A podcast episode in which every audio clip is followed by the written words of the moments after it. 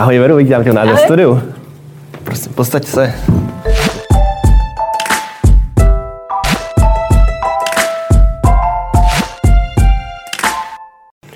Dobrý den, vítejte u nové epizody pořadu Kapitola, kam dnes jako host dorazila moje kamarádka Veronika Pourová, nutriční terapeutka z Nehladu. Veru, vítám tě tady u nás. Děkuju.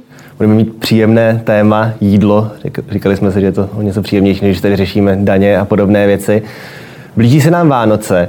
Je to tak, že pro vás nutriční terapeuty ty Vánoce jsou jako takové to období třeba pro pneuservisy při změně těch letních na zimních, že se na vás všichni obrací a chtějí po vás všechno vědět.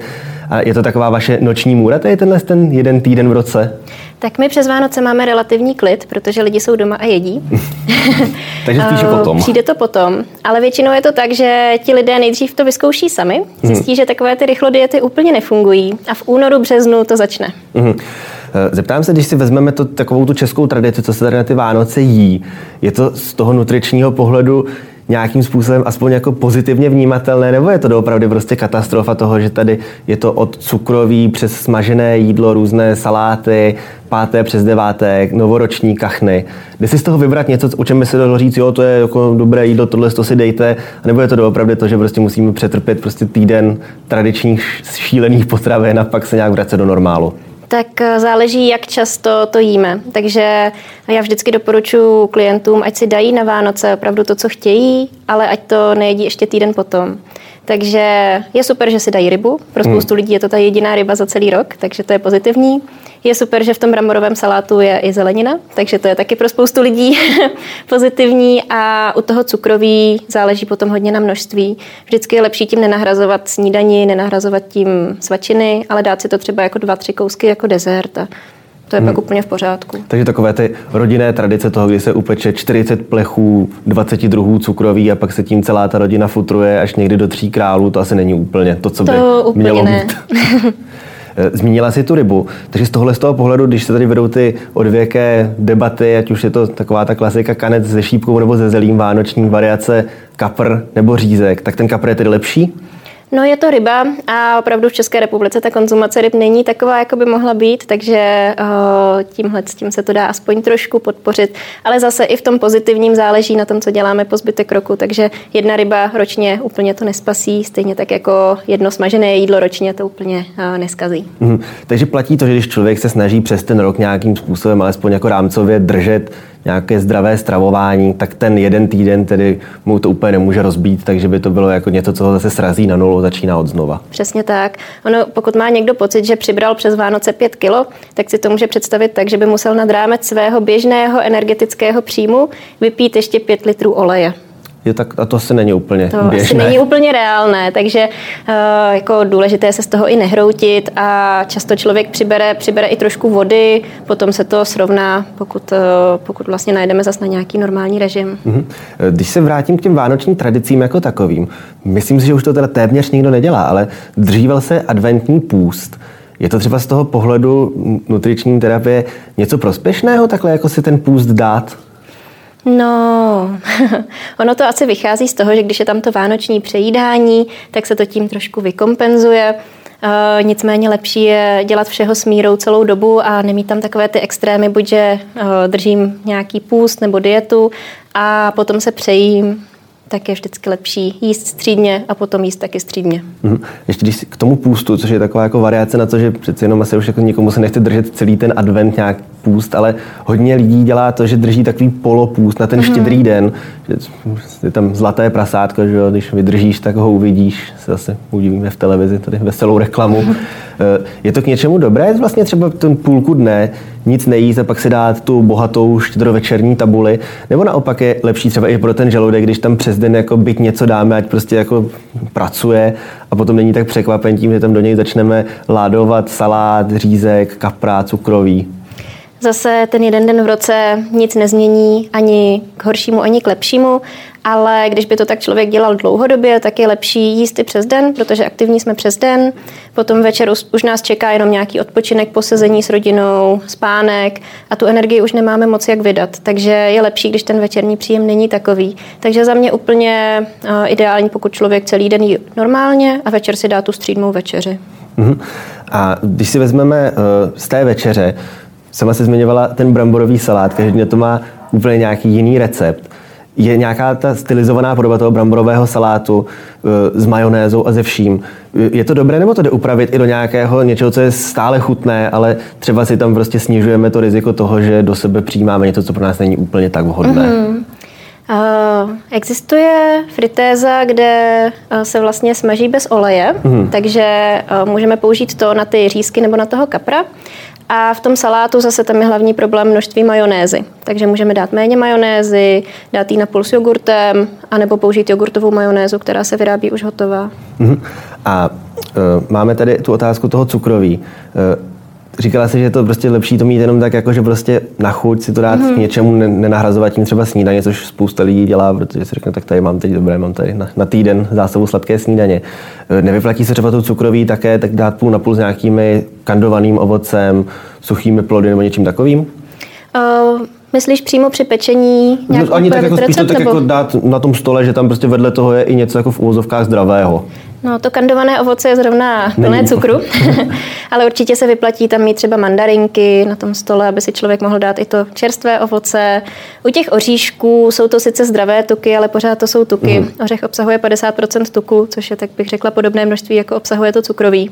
Takže tam si vlastně moc nepomůžeme snížit ten příjem. Ale určitě, jako člověk má kolikrát tendenci něco jenom ujídat, protože to je na stole. A pokud na tom stole je nakrájená zelenina, tak budeme ujídat nakrájenou zeleninu. Hmm, tak to možná taky jako, jako hezky barevné, taky se to tam hodí. Hmm.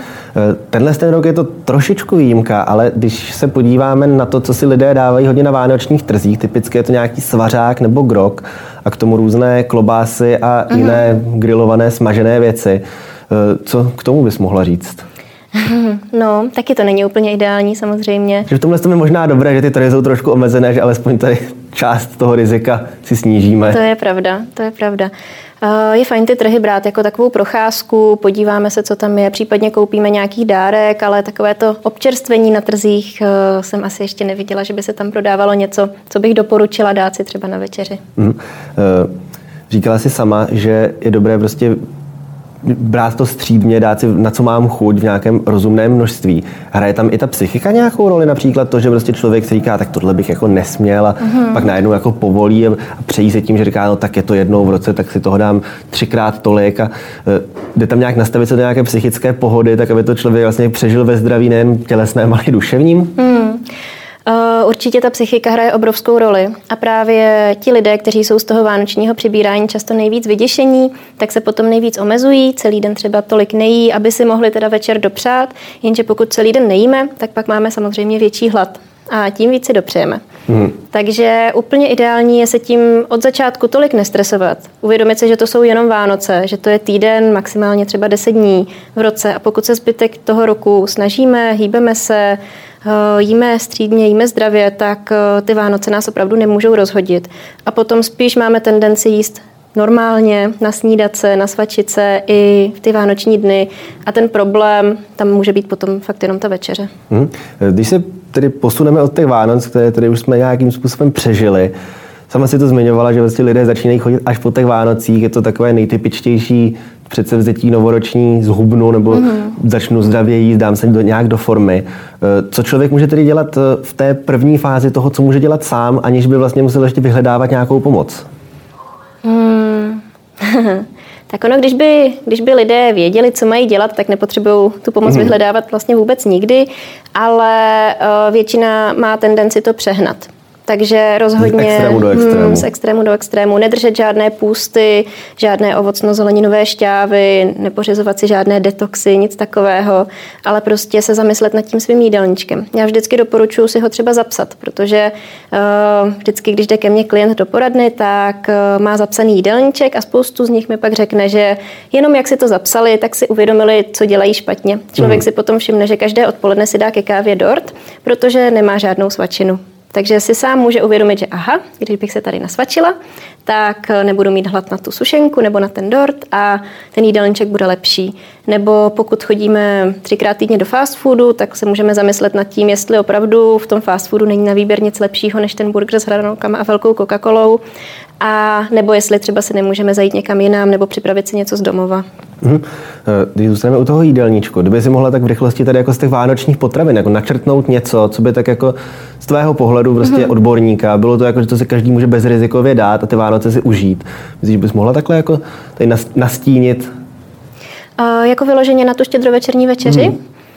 No, tak pokud si dáme třeba i toho kapra na grilu, nebo klidně nějakou jinou rybu, kterou třeba máme i radši, ten salát se dá udělat celkem v nějaké light variantě. Dá se tam dát přesně ta jogurtová majonéza nebo Někdo dělá i jenom okyselený octem, že tam ani tu majonézu nedává, tak takový salát je úplně v pořádku. A potom další dny návštěvy, tak místo pečené kachny si můžeme dát třeba pečenou krůtu a hnedka tam je to množství tuku menší. Zase lidé se bojí knedlíků a dají si radši eh, jeden knedlík a k tomu o to víc kachny, ale problém knedlíku není v tom, že to je knedlík, ale v tom, že funguje jako houba a mhm. krásně nám nasaje ten omastek z té kachny. kachny. Takže pokud upečeme libovější maso, tak toho omastku tam nebude tolik a ten knedlík si potom můžeme jako klidně dát takhle. Mhm. Zmiňovala si tu krůtu. Napadá mě, že v Americe místo tedy toho, co jíme tady my, tam mají svátečního krocana, stejně jako měsíc předtím na den díku vzdání. Je ta americká štědrovečerní tabule nějakým pohledem zdravější než ta naše? Tak ten krocen uh, bude asi vhodnější než smažený řízek nebo smažený kapr. Nicméně já jsem v Americe rok žila a uh, kromě, na to, že kromě toho se servírovali třeba zapečené sladké brambory s marshmallowama. To takže, jako nic úplně, co by bylo. takže to taky není úplně light. hmm.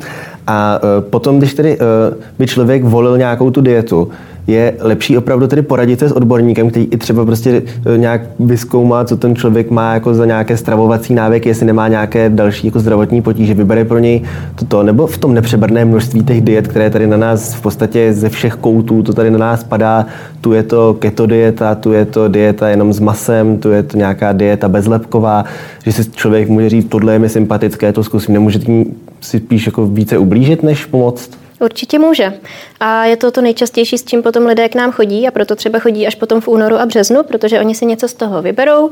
Teď je zrovna takový velký trend té eh, diety s omezením sacharidů, s vyšším množstvím tuků a většina lidí si z toho právě vezme to, že vynechají přílohy a neřeší to, jestli jedí někde klobásy, síry, uzeniny, smetanu a tak ale tím, že vynecháme přílohy, tak vlastně omezíme příjem eh, sacharidů a sacharidy jsou primární palivo pro mozek. Mm. Takže mozek si potom říká o cukr a on si úplně neříká o celozrný sendvič s lososem, ale říká si o sladkosti.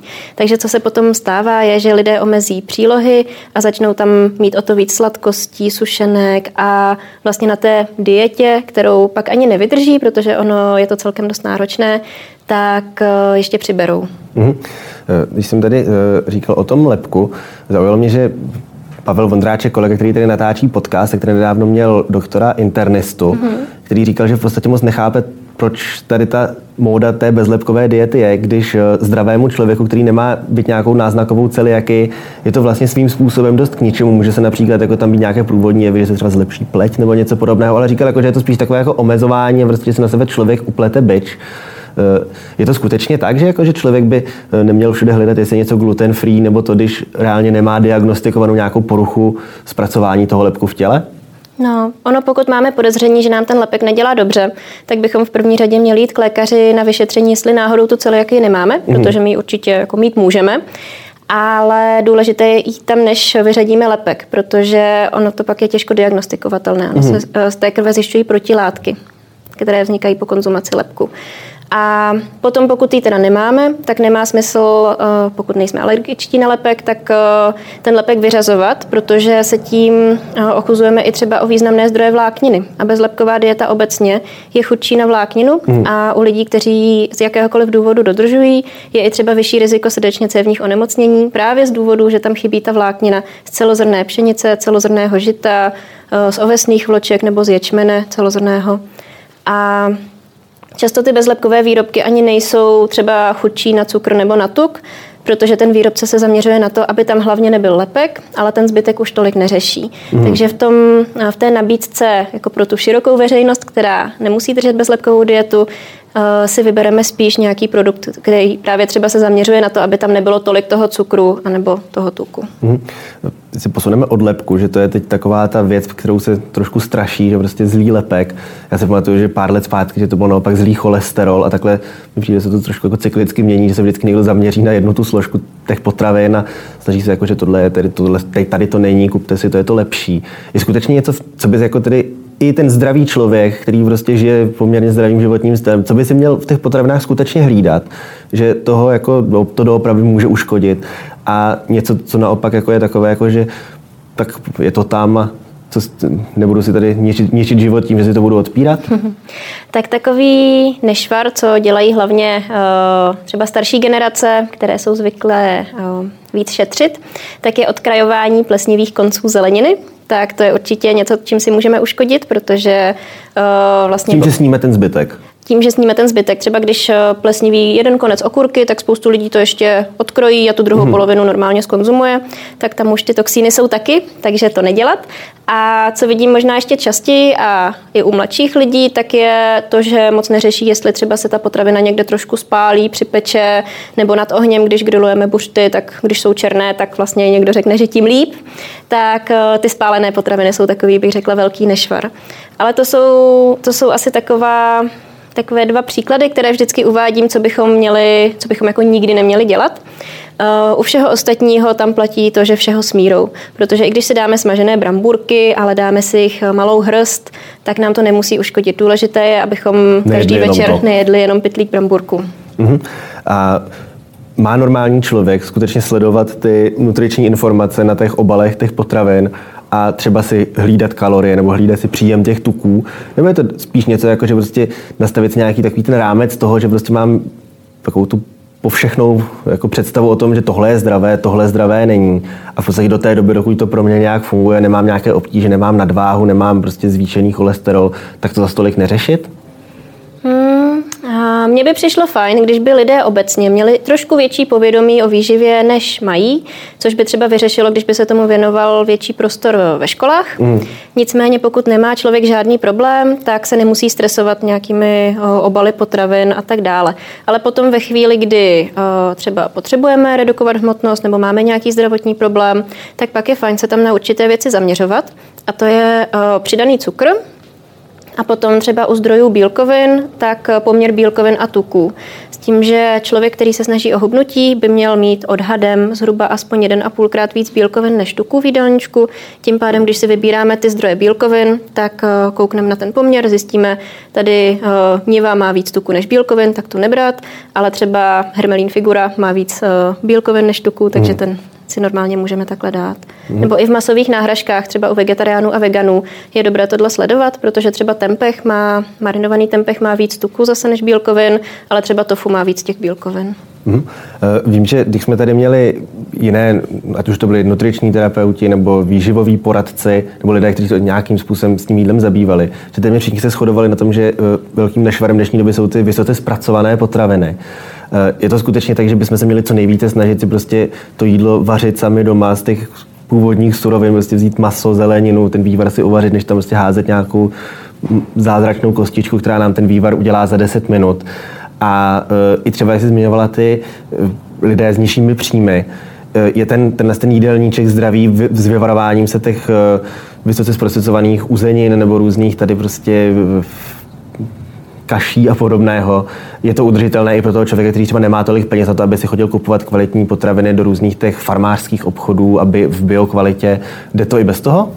No, peněz a času, protože mm. o, ta příprava z těch základních surovin samozřejmě zahrnuje to, že si každý den budeme všechna svá jídla vařit a nebudeme kupovat nic hotového, protože nevíme, co v té restauraci do toho dávají a tak dále. Takže tam vidím problém jako i v tom čase ale uh, jinak si myslím, že to může být i levnější pro spoustu lidí, protože třeba luštěniny jsou jako celkem levná záležitost a je to jako základní surovina. Nicméně mně se nelíbí, že často se to i přehání v tomhle směru, že uh, někteří poradci přijdou a zakážou všechny zpracované potraviny, protože to prošlo průmyslem a průmysl má tady uh, za úkol nás všechny zabít, aby mm-hmm. zase jiný průmysl mohl vydělat a tak dále. Takže Tohle se mi úplně nelíbí, takovéto přehánění, protože i mezi těmi zpracovanými potravinami můžeme najít ty, které jsou zpracované šetrně, kde je zachováno co nejvíc vitamínů, minerálních látek, kde není třeba nadbytek nějaké složky a tak dále. Takže Hmm, tam je spíš důležité právě potom se trošku zajímat o to složení a pokud si kupujeme uh, třeba uzeninu, tak by tam mělo být uh, vysoké procento masa, ale i uh, třeba nižší procento toho tuku. Mm-hmm. Protože se setkávám i s tím, že lidé koukají na kvalitu uzenin, ale ta kvalitní uzenina pořád může mít třeba 40% tuku, což je potom hodně. A zase jim to může uškodit v tom složení těla, vyšší hmotnost, s tím se pojí další onemocnění. No a takový mm, problém, který můžou mít lidé, kteří se stravují hodně tady těch uzenin nebo polotovarů, tak je to, že si zvyknou na výrazné chutě a že jim mm. potom ty základní věci úplně nechutnají. Takže Uh, možná nad tím bych se taky zamyslela. Mm-hmm. Ještě zmiňovala si ty průmysly, které si tady tak v návaznosti pomáhají. Uh, také na mě teď vyskakuje hodně reklam na různé jako doplňky stravy, na zdravější životní styl, na rychlejší hubnutí, spalovače tuků. Předpokládám, že taky v dost rodinách bude i tohle to možná něco po něčem šáhnout, jako ten dárek, jako typově, tak ty, ty tady hubneš, tak tady jsem ti koupil tady balení 100, 100 tablet, ber to a budeš dobrý. Existuje něco takového v, v tom sektoru těch potravinových doplňků, co se třeba doopravdy jako vyplatí, protože to nijak jako neuškodí, může to i pomoct, nějaké třeba masné kyseliny, co se prodávají v kapslích. A nebo je to doopravdy všechno takový jako prostě šlendrián tím, že to nemusí projít žádnou tady kontrolou lékových ústavů. Můžeme tam na to napsat tady zázračný spalovač tuků 10 kg za měsíc dole a je to jenom takové balamucení lidí. No, pokud má člověk pestrou stravu, uh, není vybíravý a nemá žádné alergie, tak uh, je schopný doplnit všechno, co potřebuje jenom z jídla. Mm-hmm. Takže tam není potřeba nějaké doplňky brát. Uh, ty omega-3 masné kyseliny je zrovna takový doplněk, který neuškodí. Asi a... i tím, že jak jsi sama říkala, tady ty ryby moc nejíme, tak když bychom to přijímali přirozeně, tak... Takže to třeba má smysl. Eh, všechno ostatní bych asi zvážila potom třeba na základě toho životního stylu, eh, výsledků krevních testů a tak dále. Eh, jsou i vitamíny, kterými se můžeme předávkovat, třeba vitamin A, mm. takže tam není úplně dobré si to kupovat preventivně, pokud nevíme, jak jsme na tom. Takže, no a pak jsou tady doplňky mm, třeba jako proteiny, tak to zase může pomoct někomu, kdo třeba nejí maso a má problém nahnat dostatek bílkovin v té pestré stravě, ale zase není to nutnost. Mm-hmm. A ještě poslední dotaz, který bych ti položil, je uh, stravování dětí. Uh, platí teď třeba o těch Vánocích konkrétně, že ty děti mohou jíst úplně to samé, co dospělí, nebo by se jim ten jídelníček měl nějak jako upravit v, v nějakém poměru k tomu, kolik jim zrovna je let, že třeba jako tříleté dítě by asi nemělo jíst to, co desetileté a mělo by se nad tím taky trošku jako uvažovat v těch rodinách. No, u těch dětí je dobré řešit množství soli, takže třeba když děláme polévku, tak ji nejdřív osolit jenom trošku a potom dospělí si to můžou přisolit na, na stole ale zase důležité neučit ty děti ten nešvar, že dostaneme něco na stůl a okamžitě si to osolíme, aniž bychom to ochutnali. Takže mm. na to teda taky pozor. Ta sůl je asi takový hlavní rozdíl a potom, pokud máme v rodině někoho, kdo se třeba snaží o hubnutí a kupuje si nějaké nízkotučné výrobky, tak děti mají větší potřebu tuku než dospělí. Takže to dítě si může dát úplně klasický nebo i smetanový jogurt, zatímco ten dospělý, který třeba má sedavou práci, moc se nehýbe, tak spíš ten méně tučný. Hmm. Tak já ti moc krát děkuji, že jsi přišla, že jsi nám tady vysvětlila a doufám, že třeba někdo se tím bude řídit a prožije šťastnější Vánoce bez nutnosti potom řešit schazování kil. Já děkuji za pozvání. A se ti daří, děkuji. Tak tobě taky.